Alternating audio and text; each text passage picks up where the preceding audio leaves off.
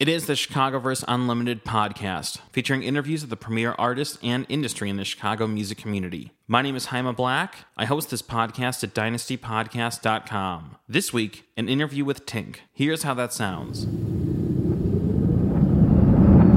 Haima Black on the line with Tink. How are you doing tonight? I'm doing good, thanks. Cool. Um, you know, we're going to be talking about your new mixtape called Winter's Diary 2 I want to talk all about that, but let's get a little bit of a kind of background first. Like, how was uh, how's 2014 treating Tink as an artist so far?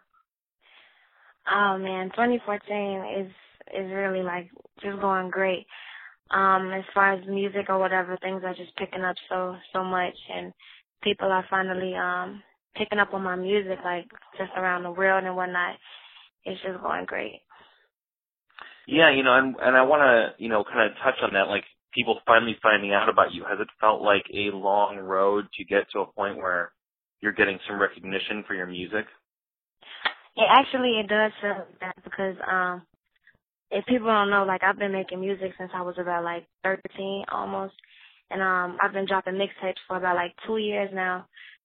Well, yeah, and then I know that uh, you know, reading up on you and, and listening to the music and finding out I know that you grew up around a lot of music, you know, with your mother being a gospel singer, your father being a mm-hmm. music producer. Like, what kind of impact did that have on you? Obviously, it, I would imagine, would foster your desire to start making music. Mm-hmm. It actually had a big impact.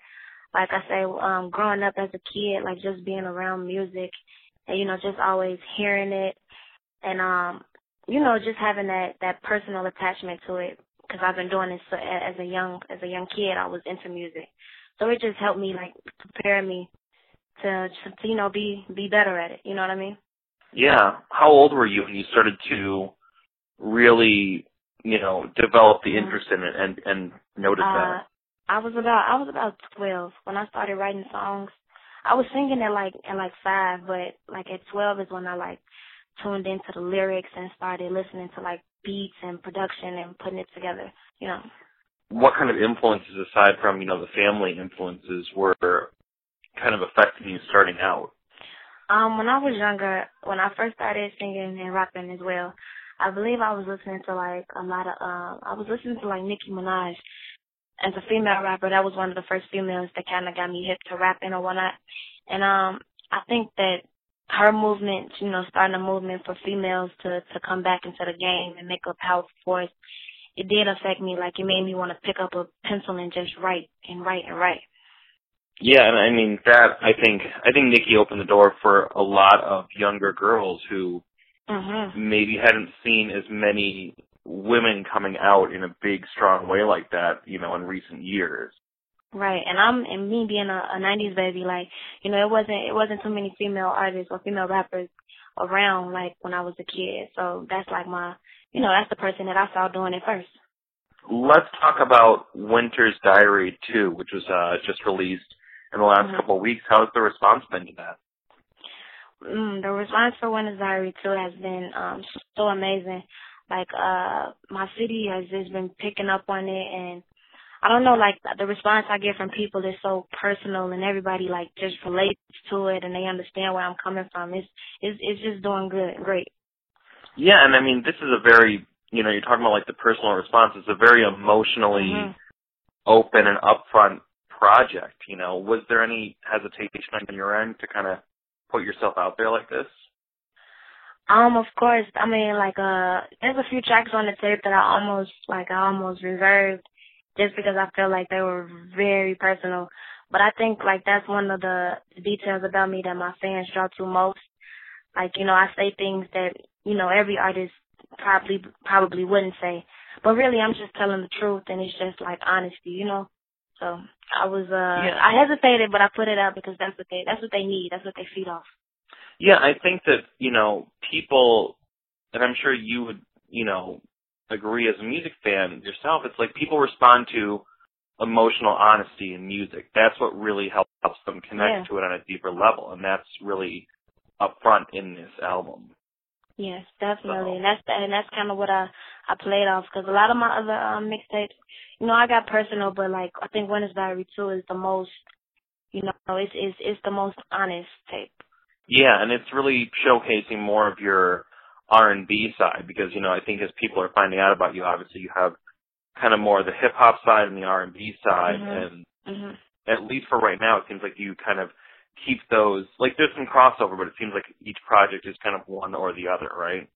Yeah, definitely. I like to I like to kind of keep it, you know, like cross over a little bit, but have it have it the same sound so that they can vibe.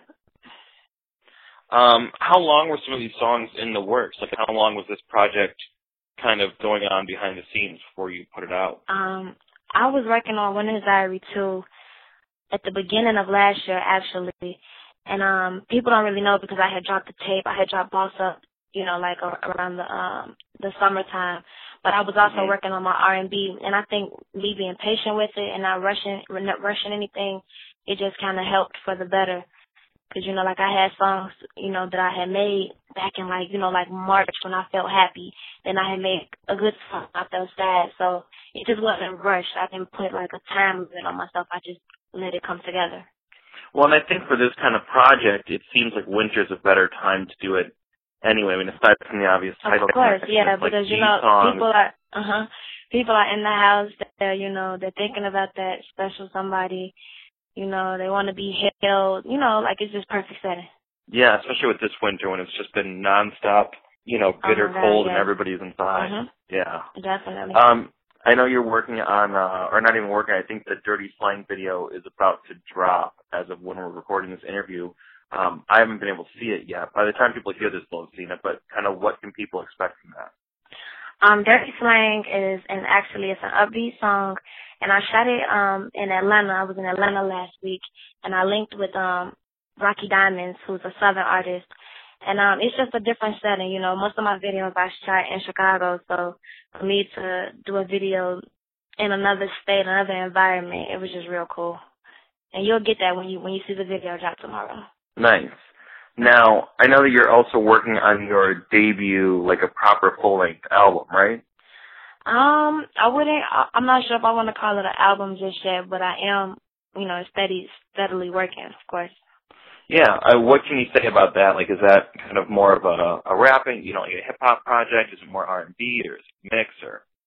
and that's the thing, you know, like in my situation right now, I feel like whatever I, I, you know, drop next is gonna just have to be like a, almost like a blend because I, I get such a, a good response from both, you know, Mhm. and um, so whatever, whatever I'm, I'm working on next as a project, it might just be like that, that, that land in between. So I, I can't really say right now. All right. Um, you know, uh, what are some of the, you know, looking at obviously you're a Chicago artist. Who are some of the artists in Chicago that you connect with, either you know personally or professionally? Um, I definitely have a relationship with a female um, rapper, Sasha Go Hard. And you Mhm. know, like um we we oftentimes text each other. She's on tour actually overseas, and we just motivate each other because we we on the same thing, like you know, just trying to make it. And um also Chance the rapper, uh Sure. he just motiv- he just motivates me because of his his progress. Like just to see him, you know, just going forth and and he has a sound that nobody else can compare to. It just motivates me to stay in my lane and just keep at keep at what I'm doing. You know. Yeah, absolutely. You know, and I mean, Chicago is so huge right now. You know, in the mm-hmm. national scene and the music scene for for a whole number of reasons, from good reasons like the music to really tragic reasons like all the violence and you know sometimes those things Yeah. go together. How is the you know national focus on Chicago and everything happening here? How does that impact you and your music and how people perceive it? I mean, for one, I mean, I wouldn't, I wouldn't say that it, it's it's hurting, you know, my music career because of course, like Chicago has attention, and you know whether, Mhm. like you say, whether it's good or bad, it's it's helping us artists because people are taking interest into what's going on, and you know, just Chicago period. So of course, that's that's a, a plus for me because I want people to to listen and and hear what we have to say. But um, in another aspect, I think just the violence and whatnot, it just kind of it makes me want to to better myself as an artist. Just because I know that you know I have people listening and what I say makes an impact on the city, so it, it just Yeah. helps me to, to watch, you know, just to watch what I say and to just be a better artist. To think about the positive side, like what can I do to help, you know. Yeah, absolutely. Put out something that's a little bit more progressive and positive because you're right. People are listening and uh-huh. it's going to affect people a certain way and people are going to look up to you as an artist in your music. So I think that that's important to put out a, a better message. Absolutely. Oh. What's next for you, you know, as we are coming up on like, you know, festival season and touring season and now that the, you know, the mixtape's out, what's kind of coming up next for Tink?